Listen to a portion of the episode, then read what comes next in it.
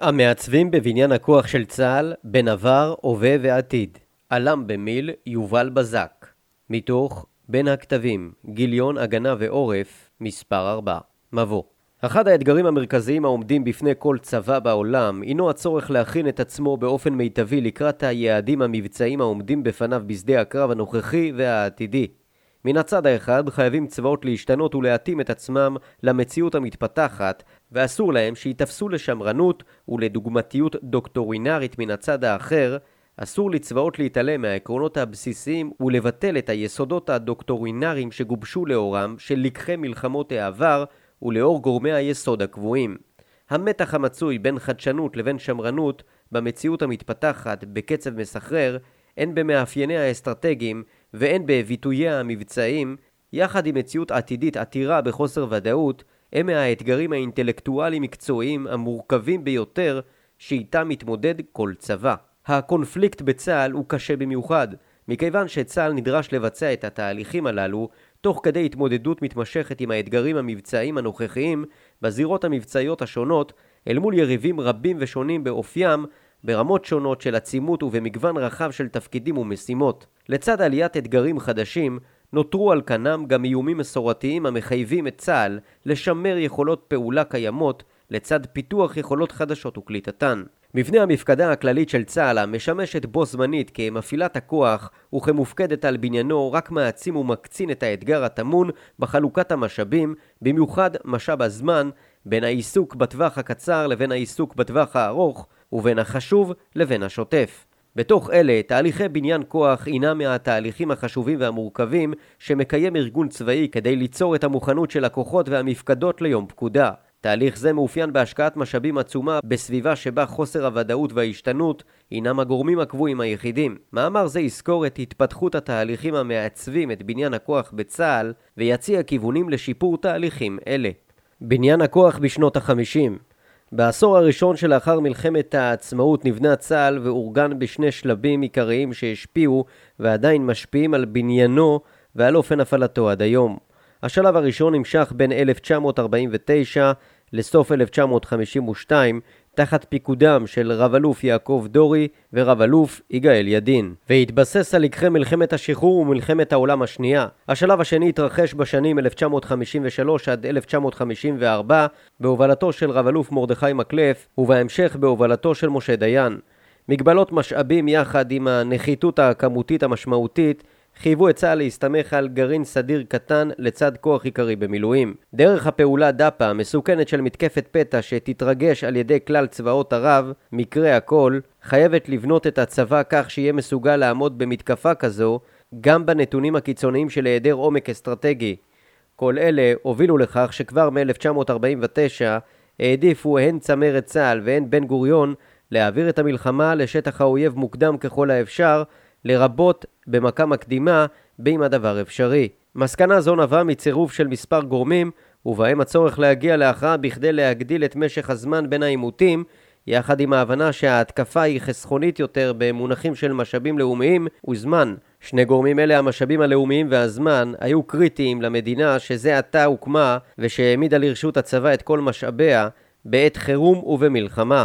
בשנים שבהן עוצב צה"ל וגובשה הדוקטרינה שלו, המטכ"ל בהובלת האג"ם היה זה שנשא באחריות לפיתוח הידע האסטרטגי, האופרטיבי ובמקרים מסוימים אף האסטרטגי-מדיני. המטה הכללי עשה זאת על ידי דיונים במתארים וברעיונות אופרטיביים, תיקי המקרים ובסדרת תמרונים, התמרונים הגדולים, שבחנו גישות שונות שלאחריהן נבדקו מספר אפשרויות לארגון הכוח ולהפעלתו. עבודת המטה הובלה בידי מחלקות התכנון והמבצעים במטכ"ל אג"ם, שביצעו מחקרי מטה מקיפים לצורך כתיבת ניירות העבודה שהונחו בפני המטה הכללי ושימשו כבסיס לדיונים המעמיקים.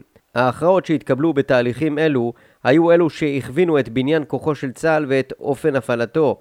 בנוסף שימשו התובנות שבניירות אלה את בן גוריון בסמינר שערכו ושבסופו ניסח את מספר 18 הנקודות שהתווה את קווי המתאר של תפיסת הביטחון ואסטרטגיית צה"ל לשנים רבות קדימה. התוצר של תהליכים אלו בא לידי ביטוי במלחמות בשנים 1956, 1967 ו-1973, שבהן הפגין צה"ל מצוינות טקטית ואופרטיבית הולכת וגוברת, שהביאה להישגים מול צבאות ערב בשדה הקרב. הצלחה זו הסירה את האיום הקיומי שעמד בבסיס הרציונל של עימותים אלו וחייבה את היריבים לאמץ כיווני פעולה אחרים.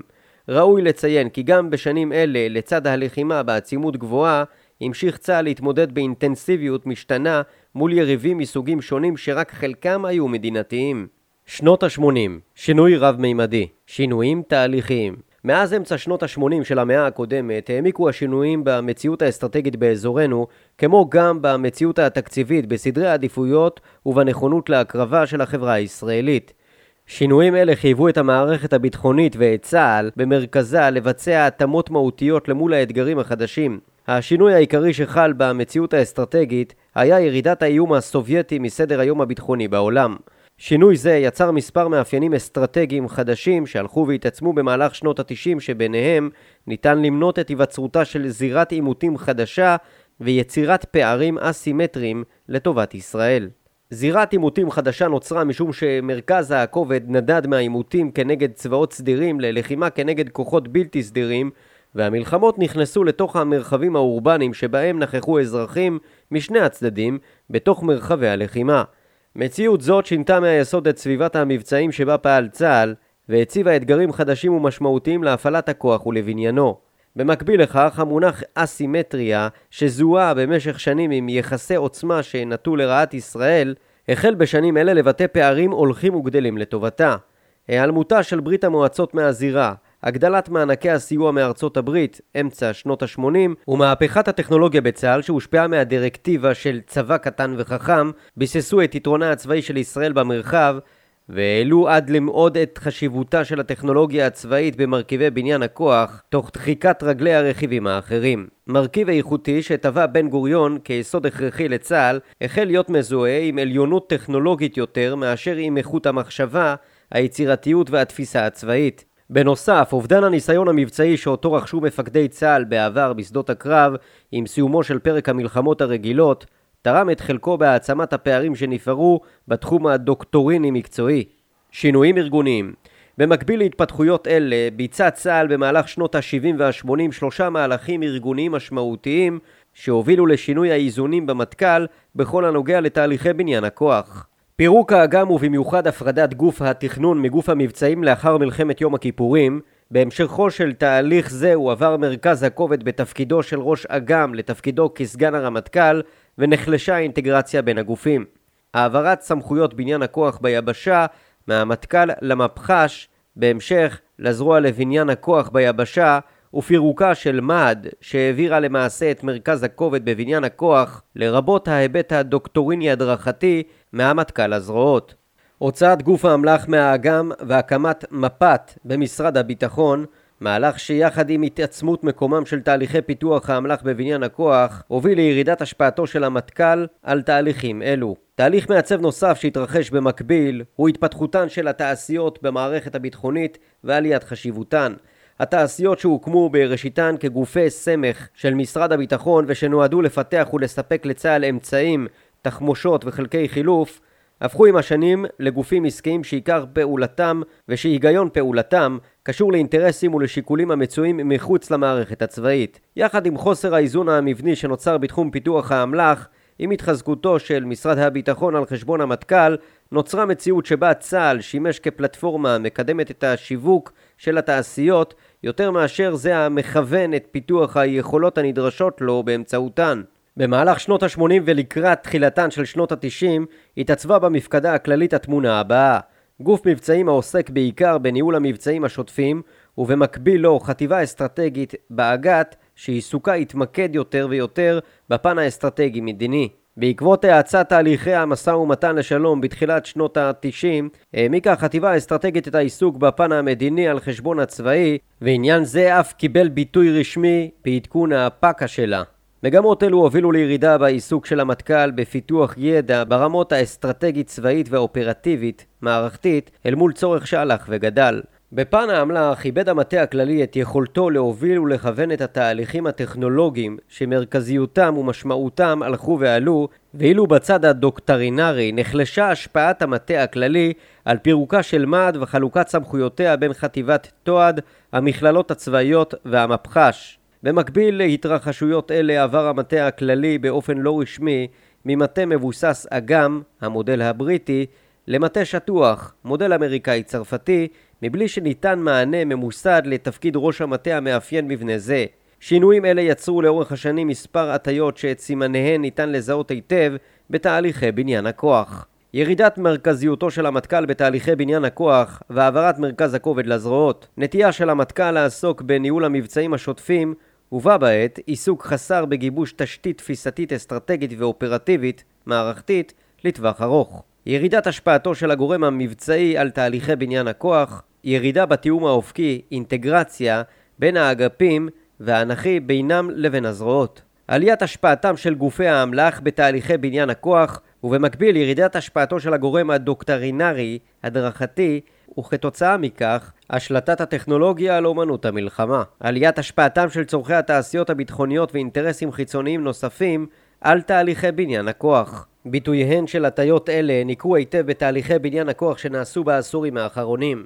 משמעויותיהן היו מרחיקות לכת, בעיקר כאשר השתנו נתוני היסוד שעליהם הושתתה הדוקטרינה של שנות החמישים, וצה"ל נדרש לחשב מסלול מחדש ולהוביל מהלכים עמוקים כדי לבנות את כוחו למול המציאות האסטרטגית והאופרטיבית החדשה שהתפתחה, כאמור מאז תחילת שנות ה-80. במהלך השנים נעשו מספר ניסיונות להתאמות, אך אלו לא הסיעו תרומה משמעותית לשיפור המצב. הנטייה הנוהגת ללכת בעיקר למהלכים מקומיים גרמה פעמים רבות להזזת הבעיה מנקודה לנקודה תחת מתן פתרון כולל. לצה"ל חלחלה ההבנה כי שינויים מסדר גודל כזה דורשים אסטרטגיה ותפיסת הפעלה חדשות.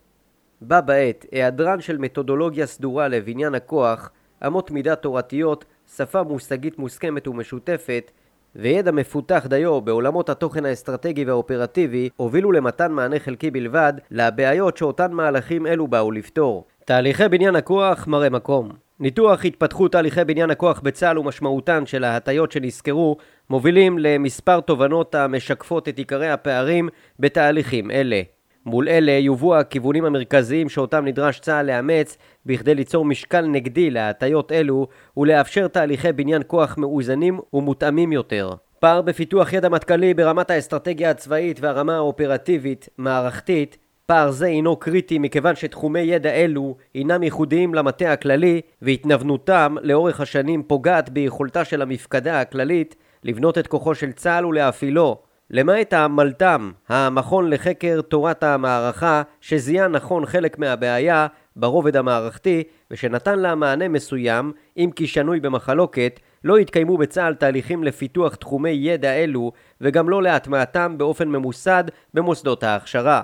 זאת ועוד אופן הפיתוח של הקצונה המבצעית, בעיקר ביבשה, הממוקד רובו בתפקידים בדרג הטקטי, יצר ברבות השנים מציאות שבה אנשי המבצעים במטכ"ל אינם עוסקים כמעט ברובד האסטרטגי והאופרטיבי, ואילו בקרב הקצינים העוסקים ברבדים אלה, כמעט שאין בנמצא אנשי מבצעים מהיבשה.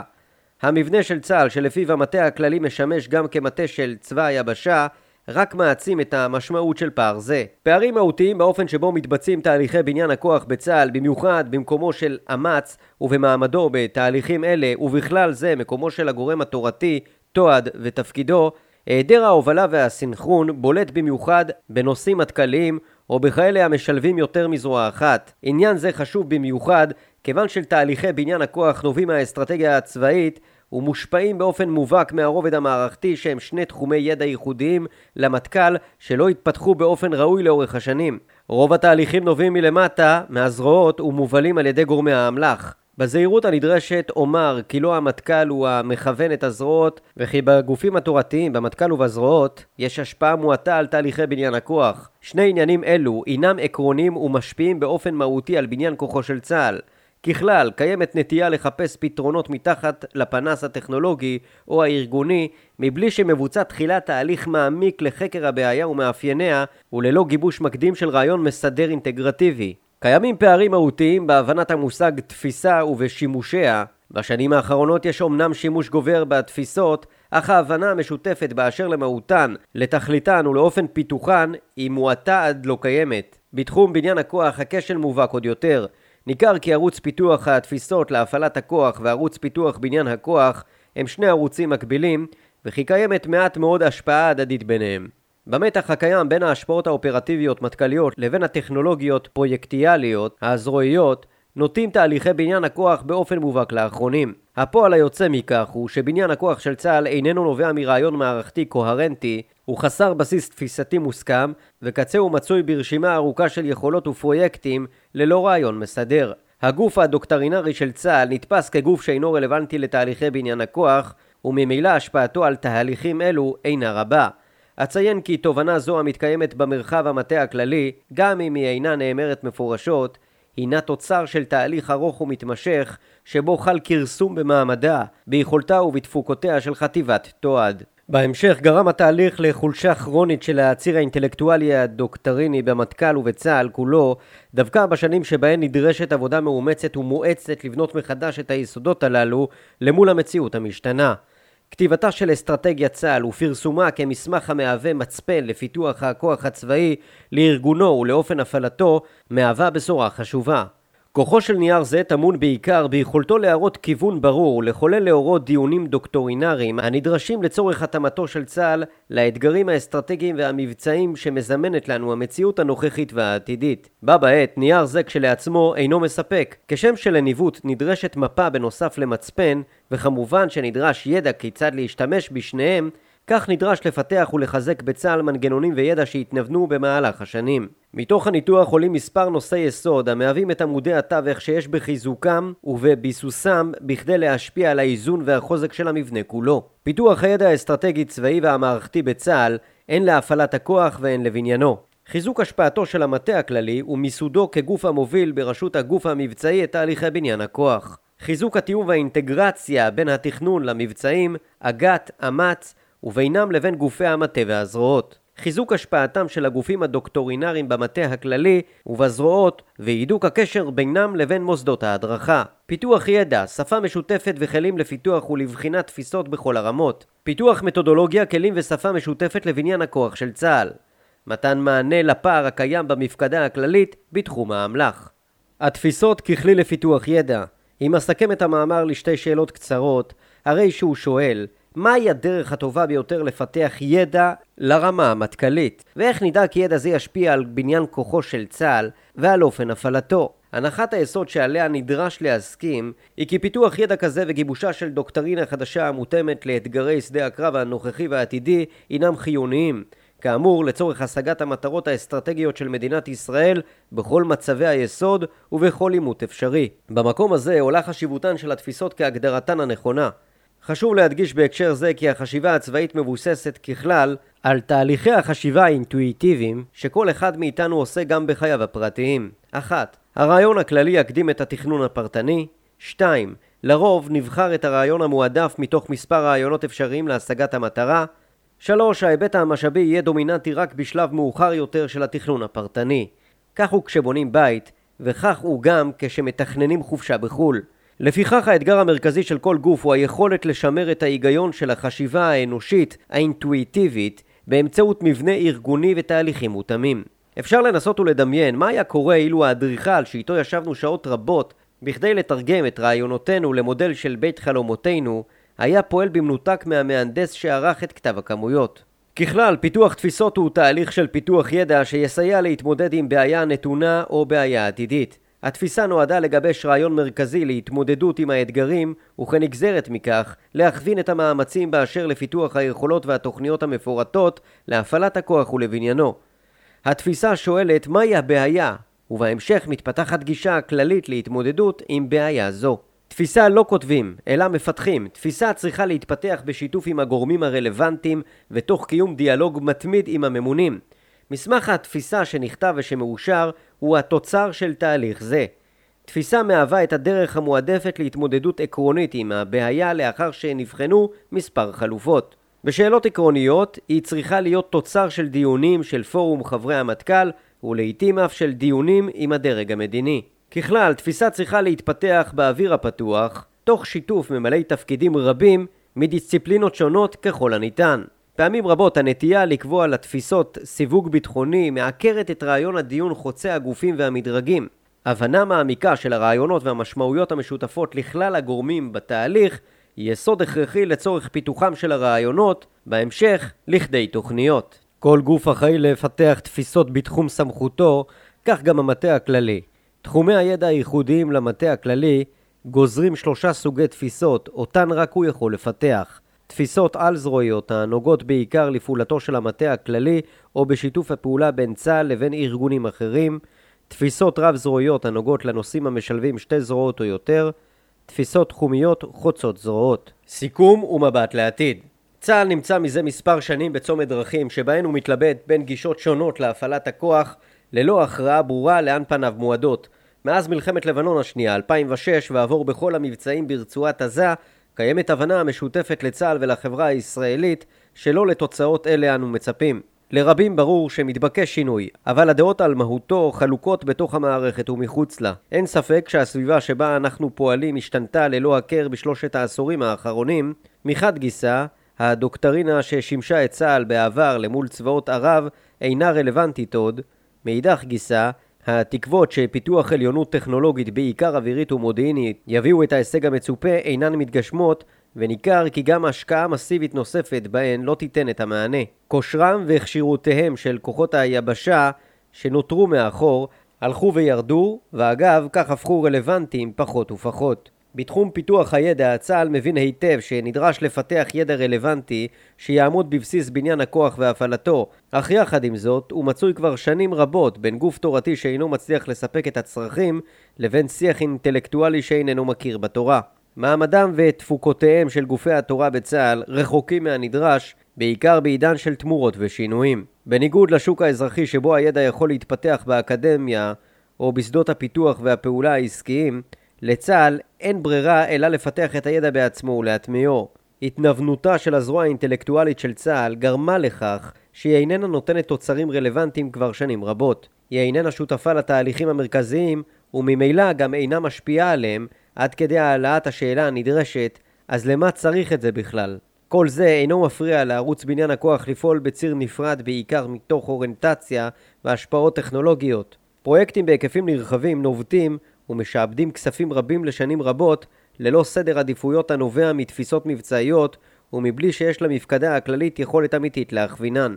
כתיבתה של אסטרטגיית צה"ל ופרסומה הייתה כאמור צעד הכרחי ראשון, אך הוא כשלעצמו אינו מספק. צה"ל צריך להוביל בנוסף שלושה מהלכים עמוקים. נדרש לפתח דוקטרינה חדשה בדומה לאופן ולהיקף שנעשה בשנות החמישים, דוקטרינה שיהיה ביכולתה לממש את הרעיונות האסטרטגיים המעצבים. נדרש לחבר את ציר הפעלת הכוח, הציר המבצעי, לציר בניין הכוח ולפתח מנגנונים להכוונת ציר זה. נדרש לוודא שהדוקטרינה תהיה שלטנית על הטכנולוגיה, בהגדרת הצרכים המבצעיים, בהכוונת הפיתוח של מערכות חדשות ובהחלטות להצטיידות בטכנולוגיות קיימות. חיזוק הציר הדוקטרינרי האינטלקטואלי בצה"ל הינו צורך אסטרטגי חיוני מן המעלה הראשונה. זהו הגורם הבודד החשוב ביותר שניצב בראשית הצירים. איכותה של המחשבה הצבאית בצה"ל בשנות ה-50 וה-60 היוותה את הגורם המרכזי שאפשר לצה"ל לנצח את המלחמות ולבצר את קיומה של מדינת ישראל במרחב על אף החולשות והתורפות הרבות האחרות שמהן הוא סבל. המלחמות ההן לא היו פשוטות יותר ובוודאי שלא קלות יותר, אלא שצה"ל הגיע אליהן על בסיס דוקטרינרי מוצק שביטא היטב את הרעיונות האסטרטגיים ועם מוכנות גבוהה שנשענה על תהליכי בניין כוח תואמים. את הידע המטכ"לי האסטרטגי והמערכתי לא ניתן לפתח בזרועות או בפיקודים. המטה הכללי הוא הגורם היחיד שיש ביכולתו להוביל את פיתוח הידע המטכ"לי שהוא ייחודי רק לו, באמצעות דיונים דוקטרינריים וקבלת החלטות בנושאי ליבה. התשובות לשאלות אודות מטרות המלחמה, אופן הפעלת הכוחות להשגת המטרות האסטרטגיות, ובהמשך, אופן בניין העוצמה הצבאית והכנתה, הן עמודי התווך וראשית הצירים של כל תפיסה דוקטרינרית שאותה יכול ונדרש לעצב רק המטכ"ל. בנוסף, נדרש צה"ל לחבר בין ציר פיתוח הידע לבין מוסדות ההכשרה והאימונים. הטול הינו מה שאתה מלמד, נהג לומר גנרל דון סטארי שעמד בראש הטריידוק והוביל את השינוי העמוק שעשה צבא ארצות הברית בין מלחמת וייטנאם למלחמת המפרץ. הוא עמד על כך שאלו שכותבים את הטול יהיו אלה שמדריכים ומלמדים אותו במוסדות ההכשרה.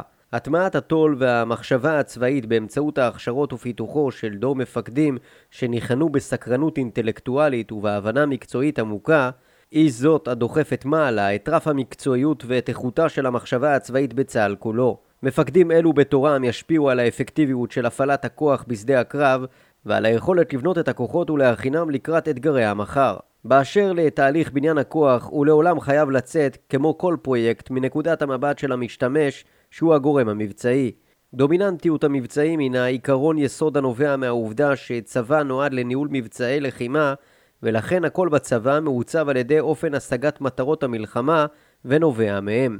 כל השאר, פיתוח יכולות הלחימה, ארגון הכוח ואימונים, חייבים להתבסס על תורת הלחימה, דוקטרינה, ולהיות מונחים על ידה. צעד הכרחי נוסף הוא חיזוק האינטגרציה בין אמ"ץ, אג"ת ומפ"ת בכל הקשור לתהליכי בניין הכוח. התפרקות האג"ה מחייבת ליצור מנגנון חליפי שבו ייקבעו סדרי העדיפויות ויותאמו המאמצים השונים לבניין הכוח. הראייה המטכ"לית חייבת להיות דומיננטית בהכוונת תהליכי בניין הכוח מראשיתם, בעיקר כאשר מדובר ביכולות שביצירתן מעורבת יותר מזרוע אחת. ואחרון, השיח עם הדרג המדיני. במרחב הציבורי השתרשה ההבנה השגויה שלפיה כאילו תפקידו של הדרג המדיני הוא לתת תקציב ותנאים ותפקידו של הצבא לנצח. המטה הכללי של צה"ל כהגדרתו הוא המטה של הפיקוד העליון שהוא הממשלה. מכאן מי שעושה את עבודת המטה בעניינים צבאיים ואחראי להניח את המצע לדיונים על הדרג המדיני הוא המטכ"ל, וזהו גם סגנון השיח שהתקיים בשנות החמישים. ניירות המטה שנכתבו על ידי רמחי התכנון שלום אשת ובהמשך יובל נאמן חרגו בהרבה מהיבטים צבאיים גריידא מכיוון שההבנה המשותפת שהתקיימה בצה"ל ובממשלה הייתה כי פוטנציאל העוצמה הצבאית הכוללת נמצא אמנם בחלקו הגדול במרחב האזרחי אבל רק מי שאמון על מימוש המענה לאיומים יכול לראות מכוח זה את האופן שבו ראוי לעשות שימוש נכון בפוטנציאל זה. מן העבר האחר, רוב צבאות העולם עברו ועוברים רפורמות או שינויים עמוקים כתוצאה מההחלטה של הדרג האזרחי. המציאות הייחודית המתקיימת במדינת ישראל והמעמד המיוחד לא זוכה צה"ל מטילים את מלוא כובד האחריות לכך על כתפיהם של חברי המטה הכללי. בהקשר זה, אסטרטגיית צה"ל שנכתבה לאחרונה לא רק שאינה חורגת לתוך מרחב הסמכות האזרחי, אלא שהיא מבטאת בדיוק את מימוש אחריותו של המטה הכללי, שהיא להניח בפני הדרג המדיני מצע לדיון על התכלית ועל אופן הפעלתו של הצבא כחלק ממאמצי הביטחון הלאומי. אבל בכך לא די. מסמך האסטרטגיה הוא מסמך רעיוני, ומבחנו העיקרי של צה"ל יהיה ביכולת לתת לו פרשנות וביטוי מעשי באמצעותם של תהליכי בניין הכוח. המסמך מהווה הזדמנות נדירה כמו גם אתגר עצום שייבחן ביכולת לקשור בין תיאוריה למעשה, בין רעיונות אסטרטגיים לבין פיתוח יכולותיו של צה"ל ואופן הפעלתו מול האתגרים המורכבים העומדים לפתחנו.